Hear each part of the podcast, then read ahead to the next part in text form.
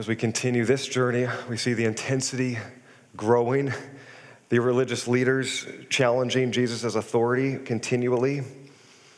They're clearly not going to yield to him and put their faith into him, though Jesus is giving them opportunity. They're bringing their full arsenal against him, seeking to destroy him. But they're also desperate for the favor of the people. They fear the crowds.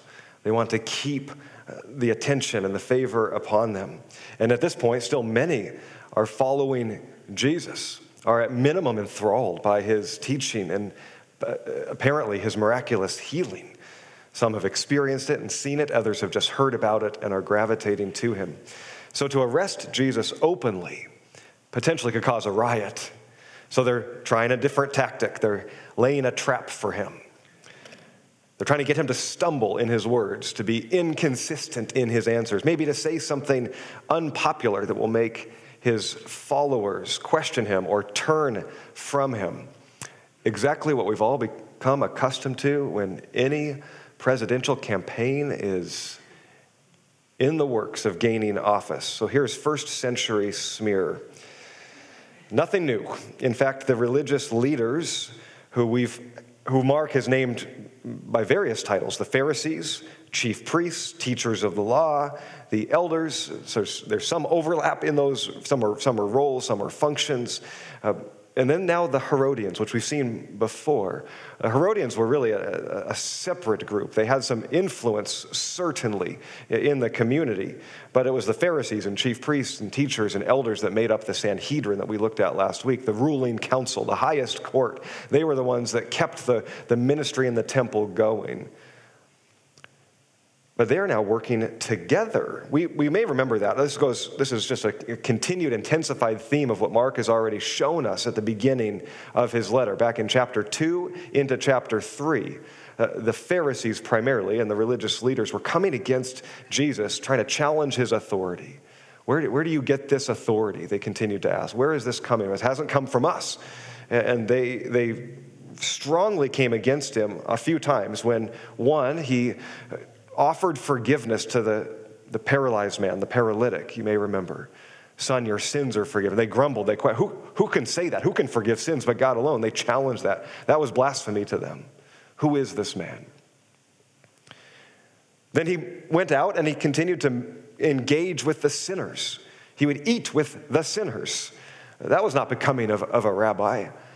Uh, how is he, to continue to claim to be one of us and yet uh, be in these places of society, welcome and receive the tax collectors and the sinners? And then, maybe to top it off, he would work or do ministry or even gather uh, the grain on the Sabbath, thus define the Sabbath. And they challenged him every step of the way. And in, in chapter 3, verse 6, they even went out and plotted with the Herodians to arrest him and put him to death. And we mentioned that was a striking thing, perhaps lost on us how incredible it was that the Pharisees and the Herodians worked together. Uh, just imagine it would have been far more unusual than for Democrats and Republicans to come together in unity on an initiative today. See, the Pharisees were the highest, most respected religious leaders, the devout ones uh, amongst the Jews. They were faithful and loyal to Israel and to the sovereignty of God and to the ministry of the temple, uh, continually keeping the practice of the way of the law. They had not deviated at all. So, Roman oppression, and Romans came and made Judea a Roman province in AD 6, so within just a couple decades of this present time. But they, they despised and opposed Roman rule. They tried to maintain their own power and their own authority in that government, recognizing the tenuous nature of the relationship. Well, these Herodians were also Jews, and hence the, the, the moniker, probably a derisive term, those who had gone over to Herod. They were Jewish leaders, but they had become sympathizers, sympathizers and supporters of the Roman authorities. While trying to maintain their own independence, they, they, they, they, collaborated, they worked together. And so they were considered traitors by the Pharisees who were loyal to, to God's sovereignty alone. And likely the Herodians had some personal advancement and uh, some help from the Romans. And so there was, a, there was a sharp dispute amongst them. The Pharisees despised the Herodians, but in this case, they're now working together. So to work together meant they both recognized the threat of this, this upstart rabbi claiming this kingdom of God, this kingdom not of, of the world. He was threatening both of their perceived positions of power and, and prestige and influence in the day. Uh, because the crowds were clearly coming to him and following him. So they needed to remove him. And they were willing to do anything, even to work together in the initiative to arrest or maybe even remove by killing Jesus. So they set this trap.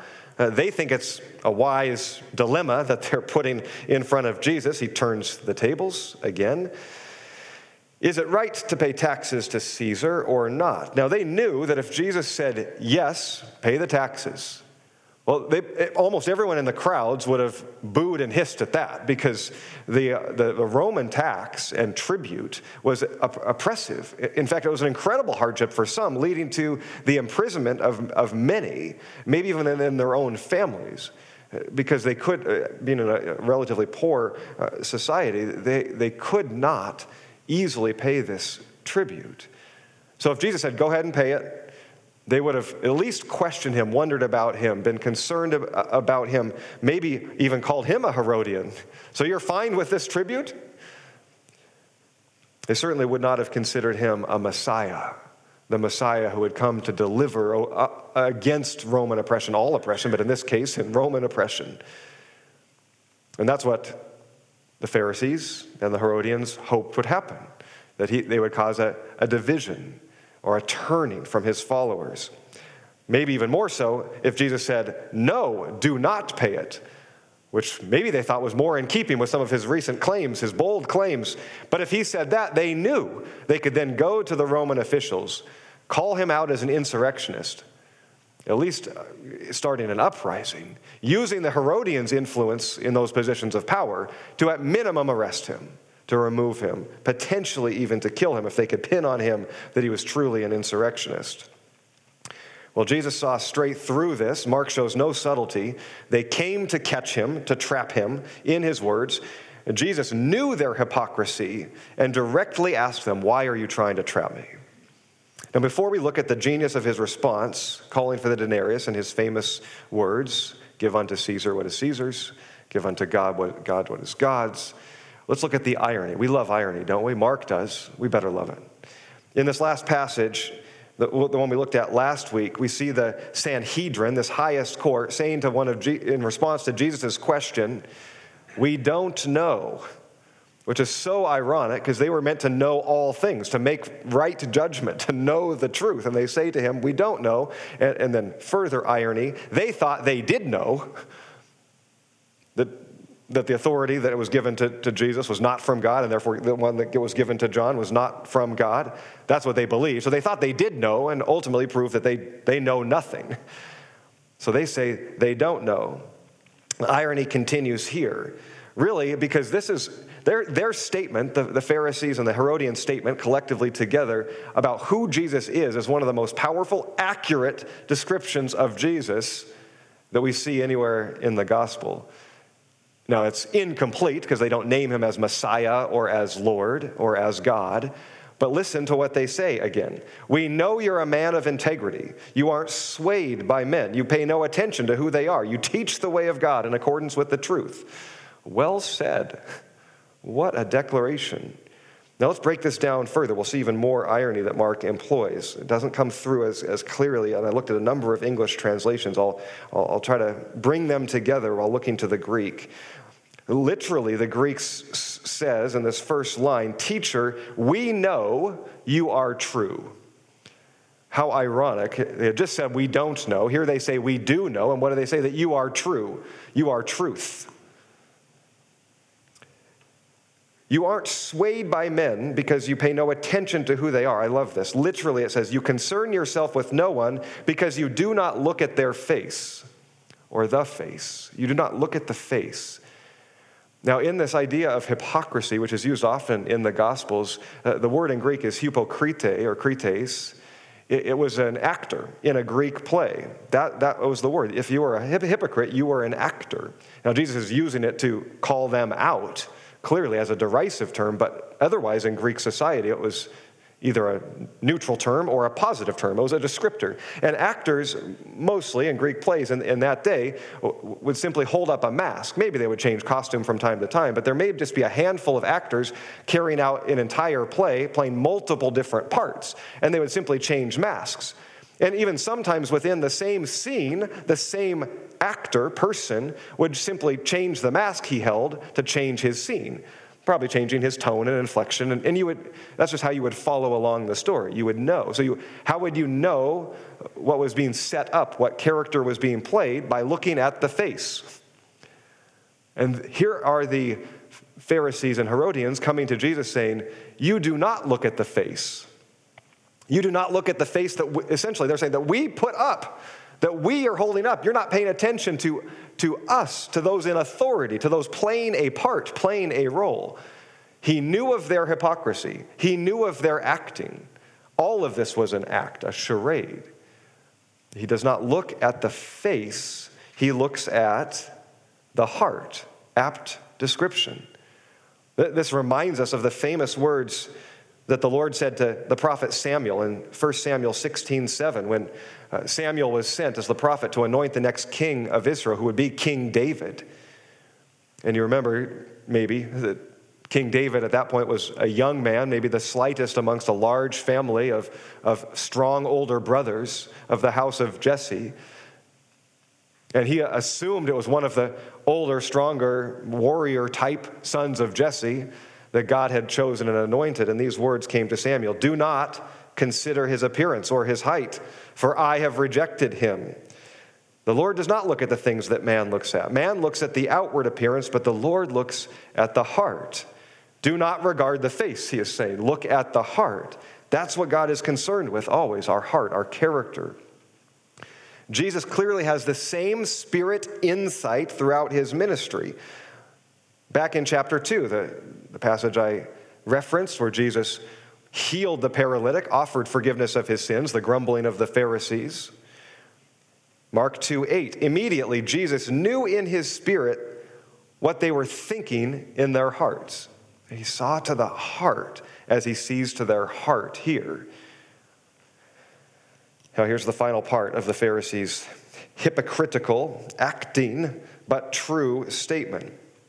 You teach the way of God in accord with the truth. Literally, you teach the way of God in truth. So, why aren't they with him? This powerful, accurate declaration of who he is, mere flattery. It's all to set up this trap, this dilemma they're putting before him. It's all a facade. They're behind the mask. This is the role that they are playing. I think we could press into that maybe for the application that we'll get to in a moment when we think of mask wearing. It can both be to play a part that is not, was not, is not truly who we are, but is an act, is a show. It's, a, it's also potentially two faced, right? That I can change my mask from scene to scene depending on what's required, what's been scripted for me.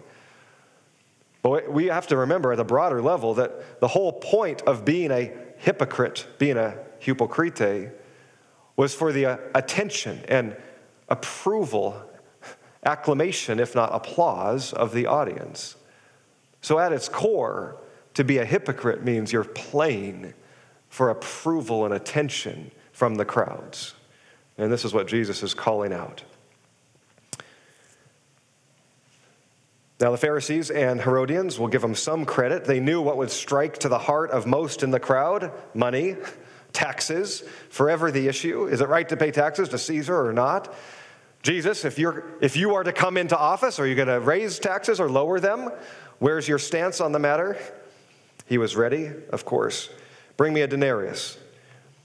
Whose likeness, says the ESV, the NASB, and other translations, whose portrait, says the NIV, whose head, is this, says the NRSV. I like that. Whose head, whose face, maybe whose mask is on this coin? But really, uh, the Greek word used here could have all of those, those meanings. We have a direct literation of this word from the Greek, which is the word icon. Right? Icon. So from, from, from icon, we get the English word rhinoceros. No, I'm just trying, I'm just playing. Just thought I would see if we're paying attention. We got some glossy eyes. I understand. We're talking a lot about Greek. We get the word icon, of course, a representation, a representation of, of another. And, and probably the, the most faithful re- rendering of this word should be image. Whose image is this? And I think that's, that's probably what Jesus meant, knowing how powerful that term was, especially in the Greek. If you go all the way back to the beginning of the story, Genesis chapter 1, the, the whole story, right? The very beginning. And God says, Let us make mankind in our image. In our image, let us create them male and female. In, in the that's the original, original language was Hebrew. It was translated into Greek around 300 years prior to Jesus. And that's called the Septuagint. It's the Greek translation of the Hebrew scriptures. And they use the word icon. Let us make mankind in our icon, in our image. Represent, they, they are to represent us, the, the God, the Godness, the Godhead, the, the Trinity. And so I think that's clearly what Jesus is hinting at here. Whose image is this? Whose likeness is this? Of course, it's Caesar's. They knew that, they knew that answer. So he says, render, give unto Caesar what, what represents Caesar. What is his likeness? Whatever it represents Caesar, give unto Caesar's. Anything that images him, whether these little scraps of metal that you have assigned value to, that images him well. They're, they're weak and worldly. Or maybe a mere bit of attention or recognition or thought. Give unto Caesar what images him, what represents him. Give unto God what is God's. So is Jesus advocating to pay taxes or not? It seems so. But the Pharisees and Herodians withdraw, knowing they've been bested. Because even in that simple statement, they're left wondering is he advocating paying taxes or not? Give unto God what is God's. What is God's? Any faithful Jew would have said, everything. God is sovereign. He is owner of all, creator of all things. Give unto God what is God's, all things. If we render unto God all, what is left for Caesar? So is he advocating paying taxes or not? Exactly the kind of thing Jesus would want us to wrestle with. Render, give unto the world and worldly structures and worldly powers and worldly rulers what represents them. Things that will fail in value, will rust and corrode. Give unto God's all the rest. Give unto God what images God. Your very selves, who you are, eternal things, your heart, your character. We certainly know that God does not need our money, He wants our heart. Those are often linked, right? Even Jesus made that link in the famous Sermon on the Mount where your treasure is, there your heart will be. You can't be any other, which is why he invites us to give generously of our resources, that our heart would not be tied to them because he has given us abundantly so much. But really, what God is after is what images him. He desires us to reflect and to image, to not be behind any mask, to not veil who He has made us to be, to, but to make Him known, to represent Him in this world. You are made in His image. The Pharisees, the Herodians, and so many others had been concealing their true selves to become something other. They've made themselves in their own image. That's the mask they are wearing. And how quickly and easily we can do the same. Instead of reflecting and imaging God in the way we've been created, we try to make our own image. whether it's for the approval, the acclaim, and the attention of others, or whether it's that we would withdraw, that we would hide, that we would blend in and not be seen. Maybe we toggle even between the two, depending on the scene. In the next section, Mark 12, 28, we see the way that we could bring ourselves fully to God. Jesus responds to a question of the scribes What's the most com- important commandment in all of the law? He responds, Hear, O Israel, the Lord your God, the Lord is one, and you shall love the Lord your God with all heart, soul, mind, and strength. You shall render unto God all of yourself. Present yourself, bring yourself, give yourself fully to God. How do we do that? In heart, soul, and mind? A couple things. First, give to Caesar what is Caesar's, give unto the world what is of the world, and no more. Now, that's maybe a fuzzy line to be determined on a more personal, individual basis. But give unto the things of this world what belongs to the world, and no more. And no more. The worldly rulers and kingdoms give, their give your pennies and scraps of metal that will tarnish and rust. Give some thought and attention to these systems of power and governments that certainly have influence over our lives, and no more than what's required of us as dual citizens. Do not become Herodians, adopting the practices and politics of worldly kingdoms. Well, where's the dividing line? Now we're getting into a sticky place here. Am I, what am I advocating? Am I advocating disengaging completely from political systems, from governments? No, I'm not.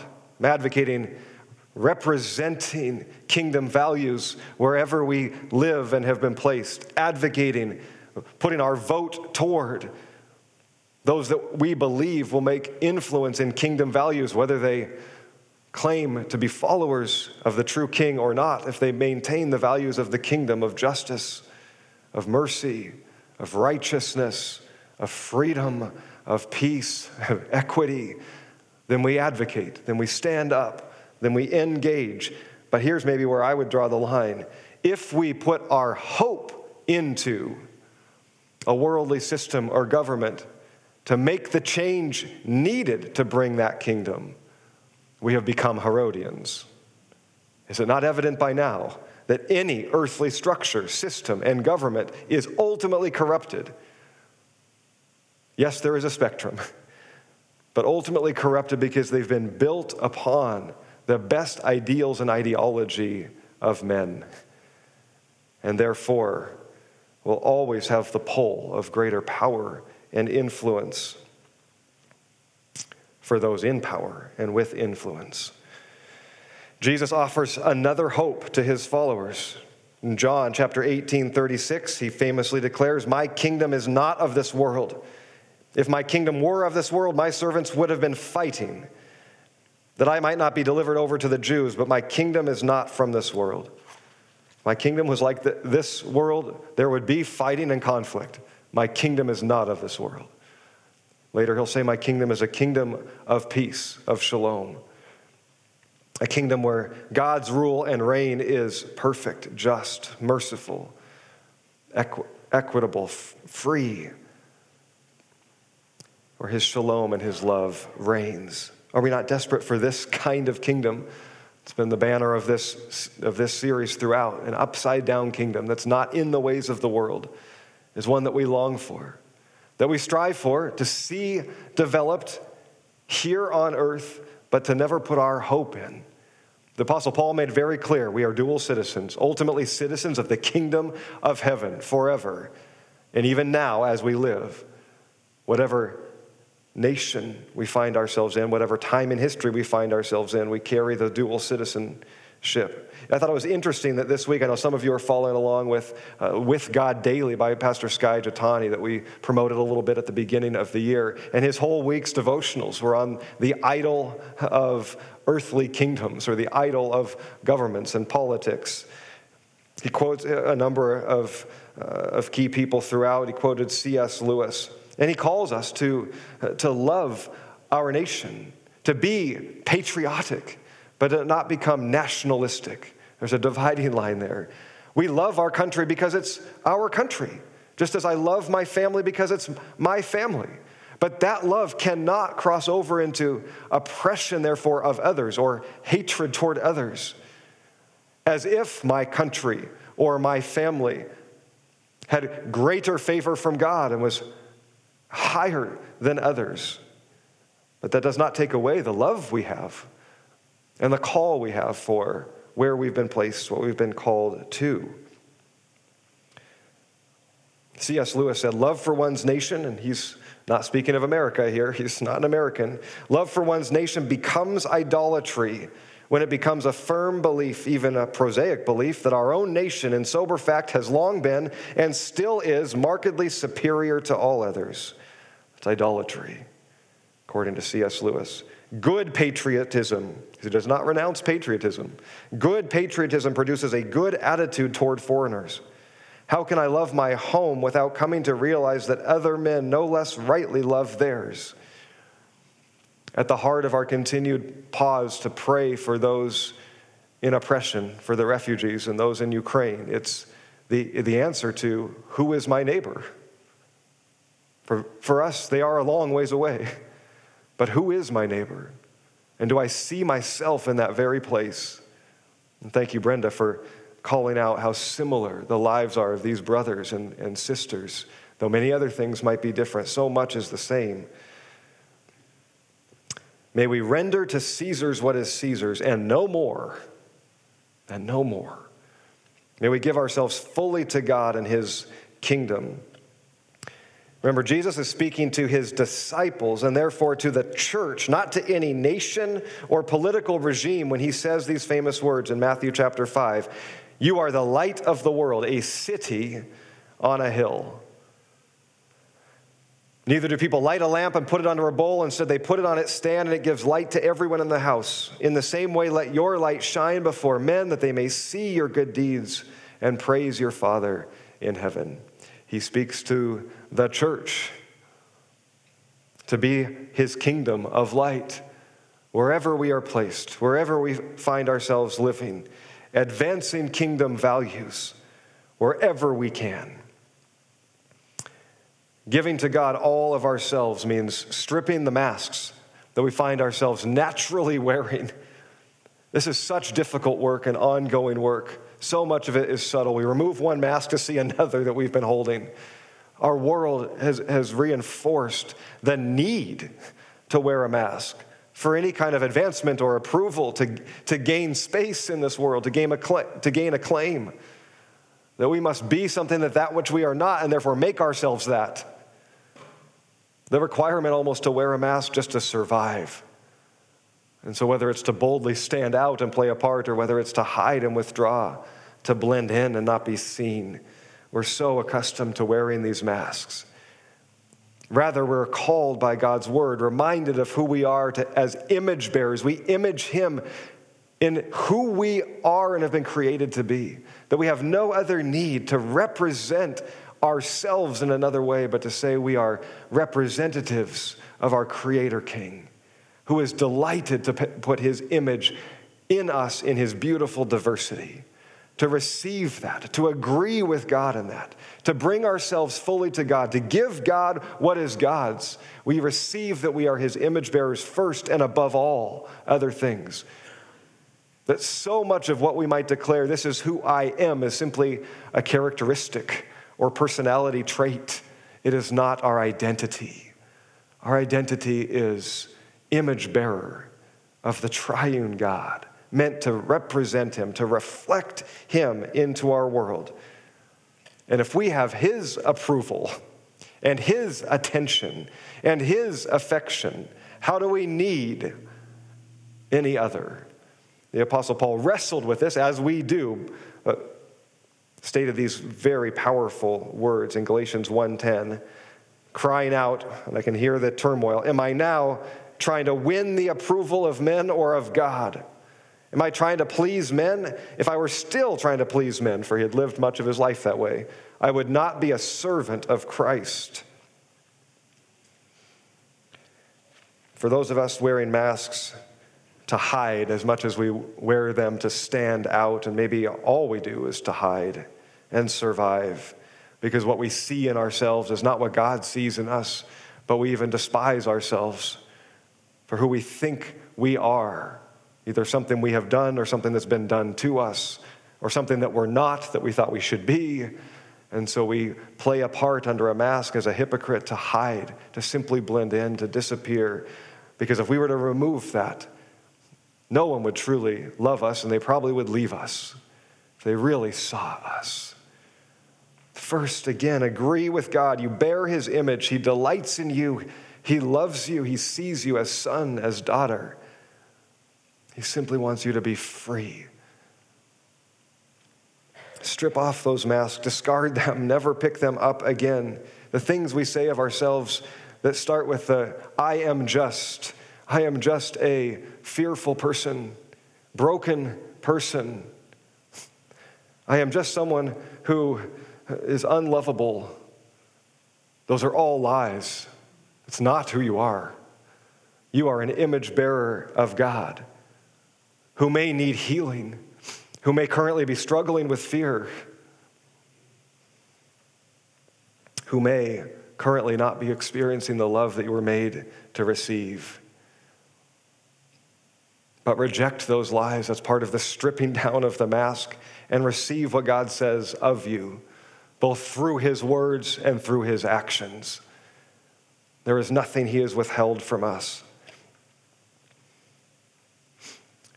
Some of this requires repentance repentance for the masks that we have worn, repentance for believing in these lies. Repentance simply means turning from, turning from a way of life, a way of thinking, to a new course. That's what Jesus invited us to in his first call repent, for my kingdom is here. My kingdom where you get to be who you were always meant to be, to live forever. Begin today with me. We repent and we receive. We receive his kingdom. We receive his salvation. It's sozo in the Greek.